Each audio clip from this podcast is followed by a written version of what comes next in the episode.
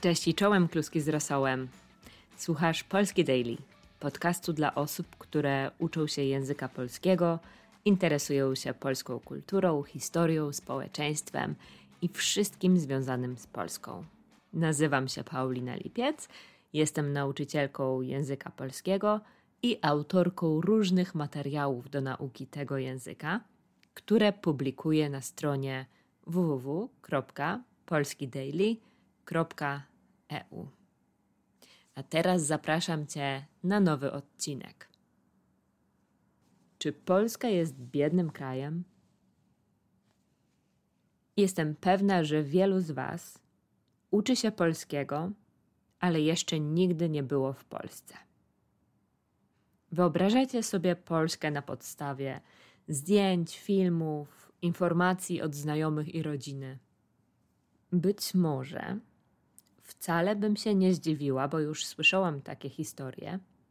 Waszym źródłem informacji są książki historyczne, zdjęcia pradziadków pracujących na wsi, czy opowieści wujka Stana o komunistycznej Polsce, w której sklepy mają tylko wódkę i ocet i stary papier toaletowy z makulatury. To trochę dziwne, ale serio ciągle słyszę od studentów i osób w mediach społecznościowych pytanie, które czasem brzmi trochę jak stwierdzenie, czy Polska jest biednym krajem. Czy Polska jest biednym krajem? Polska jest biednym krajem. A jaka jest prawda? Spróbuję dzisiaj odpowiedzieć na to pytanie.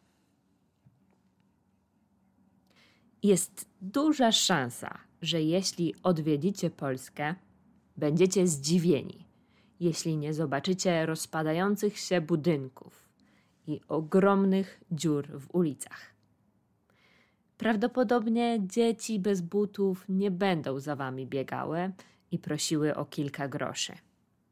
Oczywiście bieda, dziury w drogach, rozpadające się budynki, bezdomni istnieją w Polsce.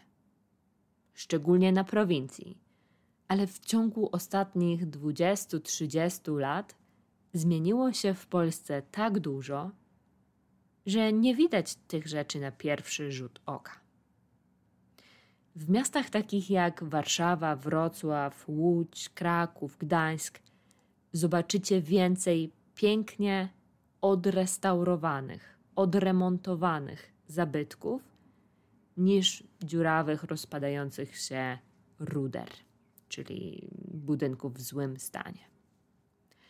Myślę, że bardzo dużo się zmieniło, szczególnie po 2004 roku, kiedy Polska wstąpiła do Unii Europejskiej. Od tamtej pory Unia dała Polsce około 128 bilionów złotych. Jeden złotych to około 22 eurocenty. Na czysto. Te pieniądze poszły na finansowanie wielu projektów, ale myślę, że najlepiej je widać właśnie w zabytkach oraz w infrastrukturze. Polskie ulice już nie niszczą samochodów zachodnich gości, tak jak kiedyś. Mamy nawet kilka autostrad. A w Warszawie są, ulala, dwie linie metra. 30% Polaków jest zadowolonych z tego, ile zarabia. I co ciekawe, najbiedniejsi ludzie myślą, że zarabiają podobnie do reszty społeczeństwa, a najbogatsi nie zdają sobie sprawy, jak wielka finansowa dziura dzieli ich od najbiedniejszych. Ale, ale ile właściwie Polacy zarabiają? Przedstawię Wam teraz generalnie zarobki Polaków, żebyście mogli za chwilę porównać je z tym, ile kosztuje życie w Polsce, a może też z tym, ile Wy sami zarabiacie w Waszych krajach. Będę używać złotówek oczywiście, więc musicie sobie sami przeliczyć. Jak mówiłam, 1 złotych to około 22 eurocenty. Kasjer w supermarkecie zarabia około 2000 zł netto. Podobnie osoba, która pracuje w call center. Pielęgniarka w szpitalu zarabia 2860 zł na rękę, czyli netto, a lekarz 3249. Oczywiście mówimy o publicznym szpitalu. Nauczyciel w szkole publicznej zarabia 2671 zł. Lepiej radzą sobie osoby w prywatnych firmach. Grafik komputerowy może liczyć na wynagrodzenie od około 2700 do 5500 zł, analityk finansowy około 500 zł, a programista z kilkuletnim doświadczeniem 11 tysięcy złotych, jeśli pracuje na umowie o pracę, czyli taki stały kontrakt, lub około 19 tysięcy złotych, jeśli pracuje na umowie business to business. Te sumy oczywiście mogą się różnić w różnych miastach. Zależą od firmy, umiejętności, doświadczenia, ale są uśrednione, są średnie, żeby dać Wam taki generalny obraz, ile zarabia się w Polsce.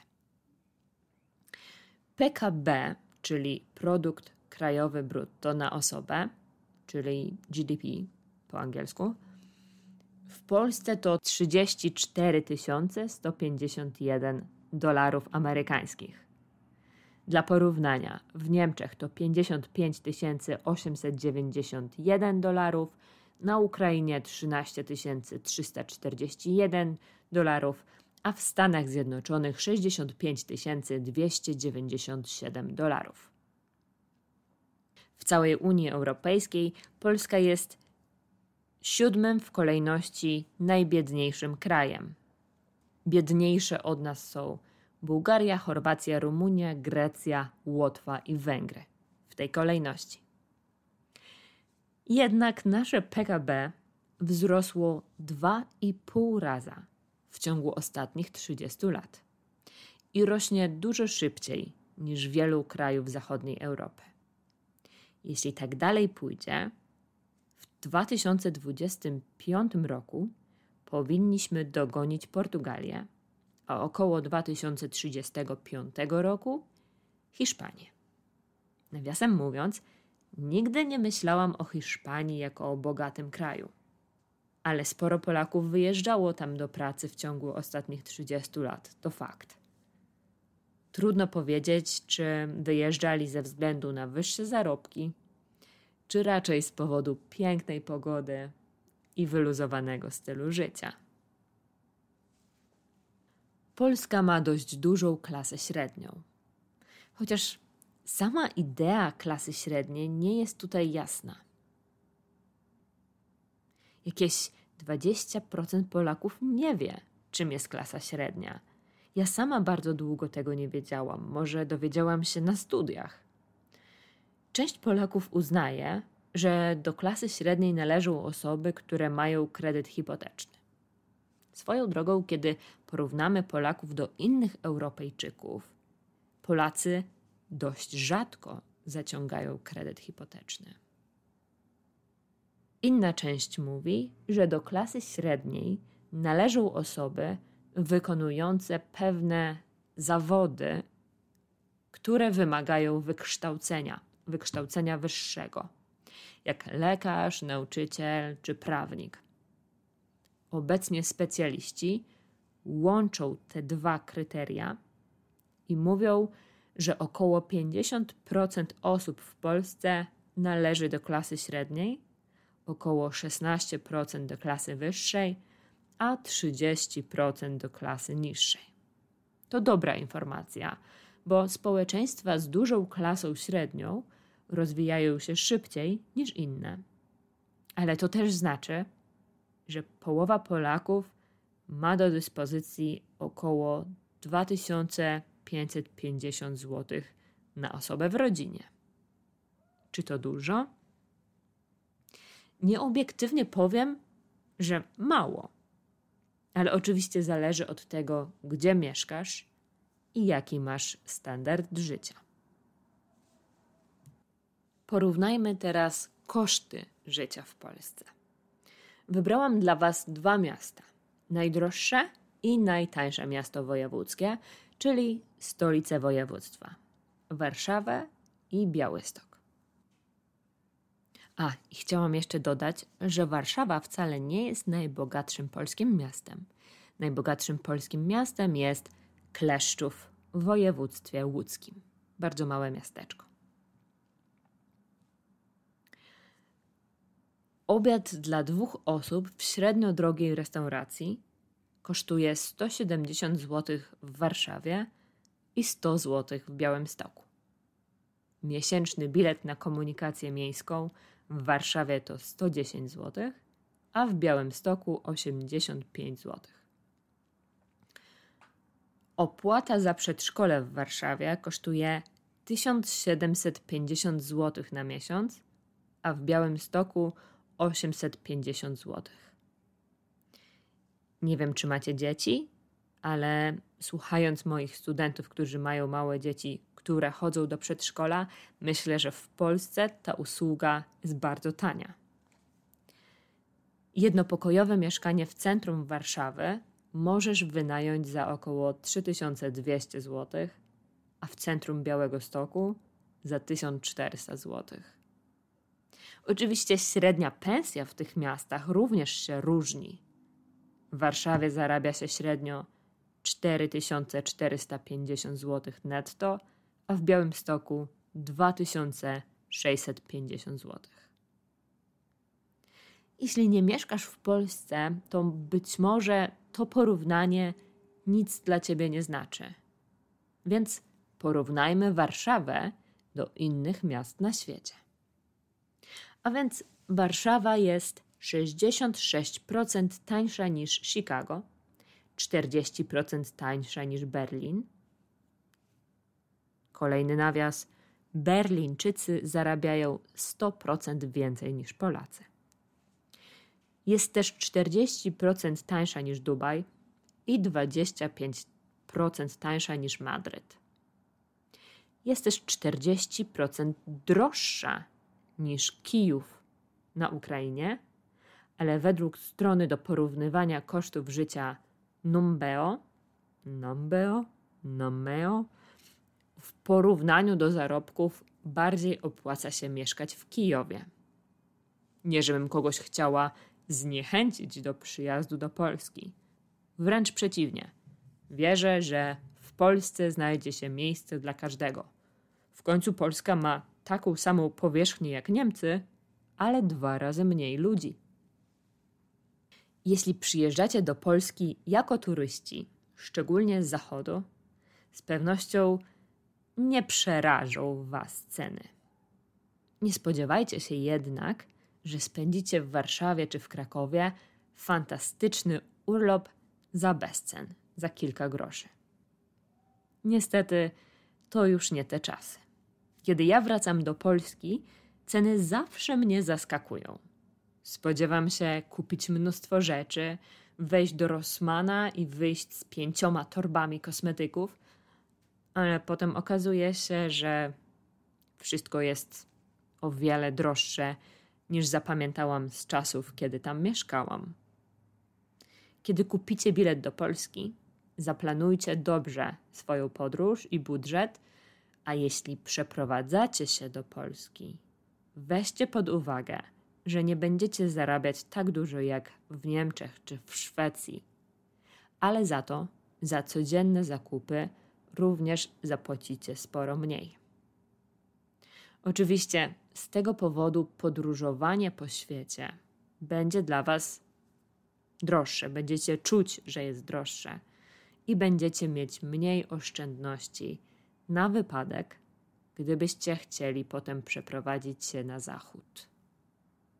Jednak jeśli wyobrażacie sobie, że w Polsce będziecie, kolokwialnie mówiąc, klepać biedę, czyli będziecie bardzo, bardzo biedni, lub że jedziecie na wakacje do kraju trzeciego świata, od razu Wam powiem. Nie pakujcie słodyczy, starych ubrań czy monet do rozdawania bezdomnym dzieciom na ulicy. nie ma takiej potrzeby.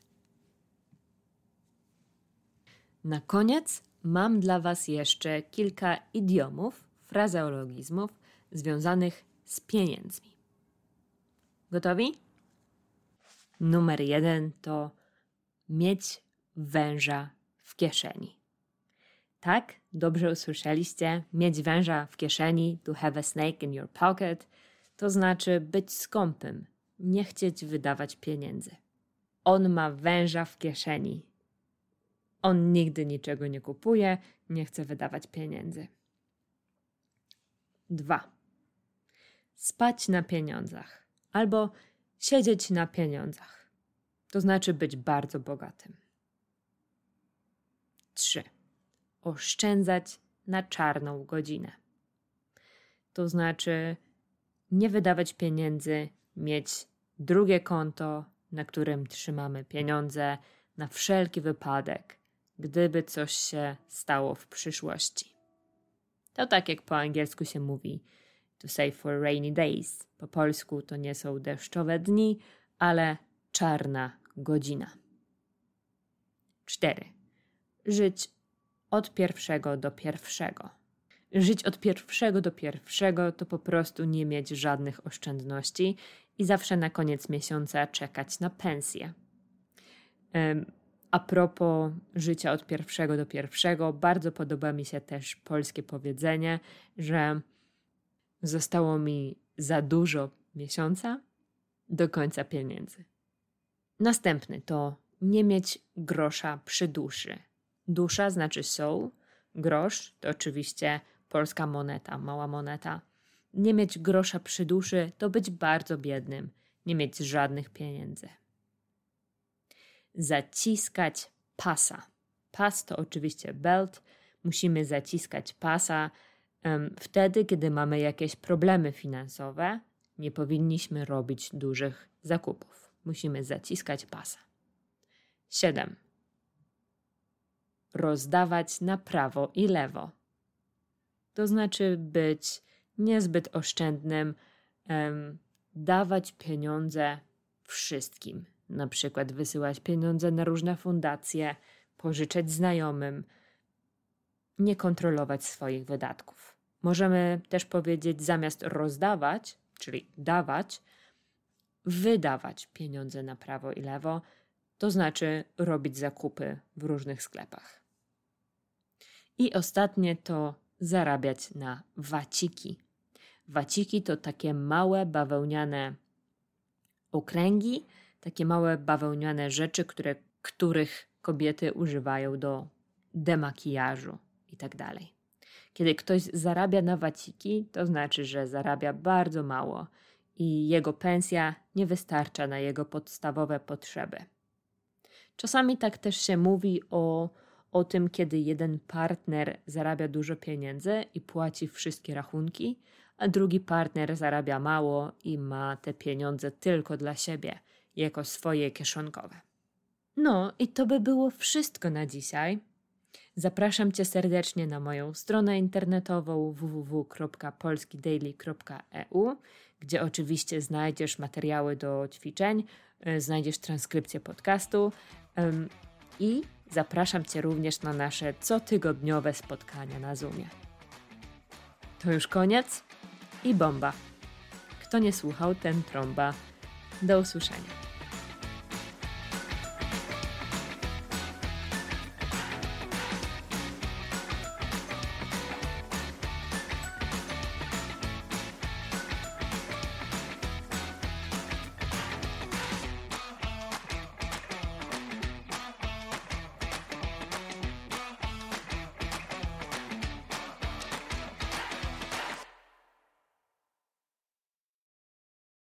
Hello, it is Ryan, and we could all use an extra bright spot in our day, couldn't we? Just to make up for things like sitting in traffic, doing the dishes, counting your steps, you know, all the mundane stuff. That is why I'm such a big fan of Chumba Casino. Chumba Casino has all your favorite social casino style games that you can play for free anytime, anywhere with daily bonuses. That should brighten your day a little.